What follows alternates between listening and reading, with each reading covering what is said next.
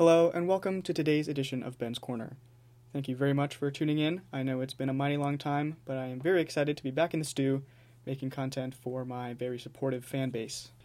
Since it's been such a long time, I'm going to just be giving you a month by month recap of the past year, I guess. Uh, and then at the end, we're going to play a fun little game that I'm going to try out for the first time that I think you guys will really enjoy.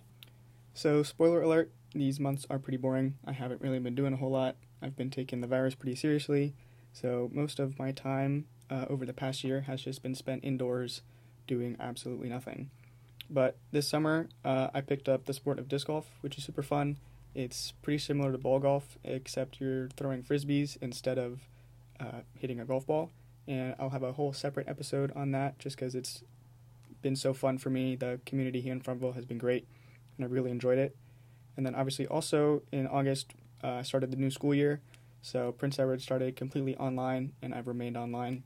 And it's been a very interesting experience. Um, I think the teachers have done a great job of attempting to remain connected with the students. Um, obviously, it's up to the students to do their work, and many of them are not, which I know is frustrating for the teachers. But I have found that the teachers really are trying their hardest, and for that, I really appreciate them. And so, school started for me in August, like I said, and I've just been doing most of my schoolwork uh, inside in my room with nothing else going on, which has been pretty boring. And I found it hard, you know, I found it really hard to be motivated for that. I think it's tough when you're just getting out of bed, walking six feet over to your desk, and turning on a laptop. I think it's hard to find motivation to do your work, especially when the teacher isn't there to sort of keep you going. Most of my classes are sort of online anyway with the dual enrollment program, which means that I don't really have a whole lot of contact with my teachers. And for me personally, that makes it super hard to sort of feel like my work means anything you know, when I'm just clicking the submit button online, I don't feel as much as when I'm in the classroom handing in a sheet of paper to the teacher. And I know a lot of my peers feel the same way. And so, just for me personally, school has been extremely boring, and I'm sure senioritis is also sort of part of that. Now, the next actual event to happen for me is November. We had the election, which was on the same day as my birthday. Whoop whoop. For me personally, that was a fantastic combination. Uh, I loved the outcome of both of those events um, even though after the election, things with the virus sort of went downhill after the man in charge decided to do, or I guess continue to do nothing. Um, yeah, so that takes us into December, January. Uh, obviously, Christmas happened. I celebrate Christmas, and it was pretty good time. I didn't get to see any of my family members, but that's okay because we all stayed safe.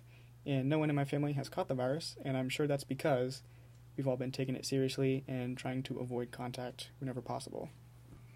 Now, in January, obviously the new semester at school started, so I got a new class at Longwood, uh, the local college that I take classes from. Uh, that class has been very interesting, and I'll have another episode on that just because there's so much to talk about that. And then the rest of my classes remain the same. The workload was pretty much the same. So the continuation of boringness has gone on for sure. But also in January, I started to uh, work out a lot more. Uh, I go multiple times a week and have started an actual plan and have been taking it very seriously. I have a funny story on that later. Um, and so then in February, still, that was a pretty boring month. Nothing really happened. Which brings us to March, which is today. Now, a little bit of backstory. Uh, the workout program, I got that from a friend who's a pretty religious uh, gym addict and so I also talked to him about uh, starting like pre workout, taking pre workout supplements. I know that has sort of been a, a, trend that's gone on lately on social media and stuff. Uh, people have been discovering, I guess, pre workout, and it's sort of been a huge, huge success. So I asked him about that, if I should take some, and he said, Of course, you have to take some. And he recommended this sort of, he called it a beginner mix or whatever. Apparently, it's a lower dosage of stuff. So anyway, I've been taking that. I took it's supposed to start out with just one serving or whatever. And so I did one serving and I felt absolutely nothing. So I thought maybe I should try again. Again, nothing. So today, for the first time, I decided I would do two servings. It on the directions it says you can do two if you don't feel anything with one. So I did two, and uh, I start going to the gym. I live about a ten minute walk away from the gym. So what I'll do is I'll take my pre workout and then just start walking to the gym. So I get to the gym and I can't get in the building, which I think is strange. but it has two entrances. So I go to the second entrance and I get in just fine, and there's absolutely nobody in the gym whatsoever, which I thought was kind of crazy, but also the university has their spring break day today, so I thought maybe just no one went to the gym. But I did find someone and asked if it was open, and they said that the gym was actually closed, which I did not realize. Uh, there were not any signs anywhere, and I'd never got an email about it from the university. So I thought that was strange, but it also meant that I couldn't work out. So I come home, and the pre workout hits me, uh, and it was an awful experience. that was probably the most energy I've ever had in my life, and I could not do anything. So I came home and did like 150 push ups and took a shower and played piano for like half an hour. All the while, I was jumping off the walls, feeling absolutely crazy. And uh, yeah, it would have been nice to have felt that in the gym. But instead, I was just stuck at home, not feeling anything, or couldn't do anything, but feeling like I should be doing something. And I wonder if that's what people with like ADHD feel like all the time, because if so, that would be absolutely terrible. Now, even though obviously my first pre workout hit really was a terrible experience, I'm hoping that when I take it tomorrow and the gym is actually open, I will have the best workout of my life, which I may update you guys on uh, if that happens. So that's sort of my uh, super broad recap of the past year. Uh, I'll go into detail on other episodes on a couple of the things I mentioned, like disc golf uh, and my workout stuff and one of my school classes. Uh, I think they will make I could talk about those things for a very long time. So I figured I'd make those separate episodes. But now we're going to get into a new game I want to try to play a couple times uh, called the Noun Game. So I'm on randomwordgenerator.com and I'm generating random nouns and I'm just going to generate a noun and talk about it for like two minutes and see what I can talk about. So the first noun, let me get this up, is dinner. Now, I don't know about you guys, but I think dinner is the best meal of the day. I recently started eating breakfast for the first time ever and uh, have been gaining weight because I've been doing that, which is fantastic. But in terms of best flavor of a meal, it's 100% dinner. I don't know about you guys, but we almost always have like the same sort of plate every time. We have some sort of meat, some sort of vegetable, some sort of starch, uh, and that is pretty much the categories for everything, every dinner. But it's also the best flavoring stuff. Lunches for me are pretty boring. I have chicken pretty much every day for lunch because I eat that coming home from the gym. But dinner is when you get those steaks and those burgers and those pizzas and those tacos. Mmm, 100% the best meal of the day. Now, the best dinners are the dinners where you're eating breakfast food, which is kind of funny because I don't eat breakfast food for breakfast. I always have like protein bars and yogurts and chocolate milk for breakfast, which isn't your standard like eggs, bacon, pancakes type of deal. But if I could have those types of things, the bacon and stuff, for dinner, that would 100% be the best dinner of the week. But as is, usually just have red meat or turkey or chicken or something, and it's still the best meal of the day, 100%. I think that's a good little spiel on the noun of dinner, so let's generate another noun organization. Uh, first thing that comes to mind for me is organizing stuff in your life. So, your room, your desk, your bags, your work. Uh, I'm pretty terrible at that, honestly. I am not a very organized person. I will organize my stuff like once a month, and then it gets super disorganized and terrible. Uh, and then once I can't stand it anymore, I organize it again. Uh, and so for me, organization does not play a huge role in my life. I think I'm fine when I'm not organized. I get my work done still. But I will say, it does feel good to organize stuff. I almost always will play music while I'm cleaning my room or folding laundry or whatever.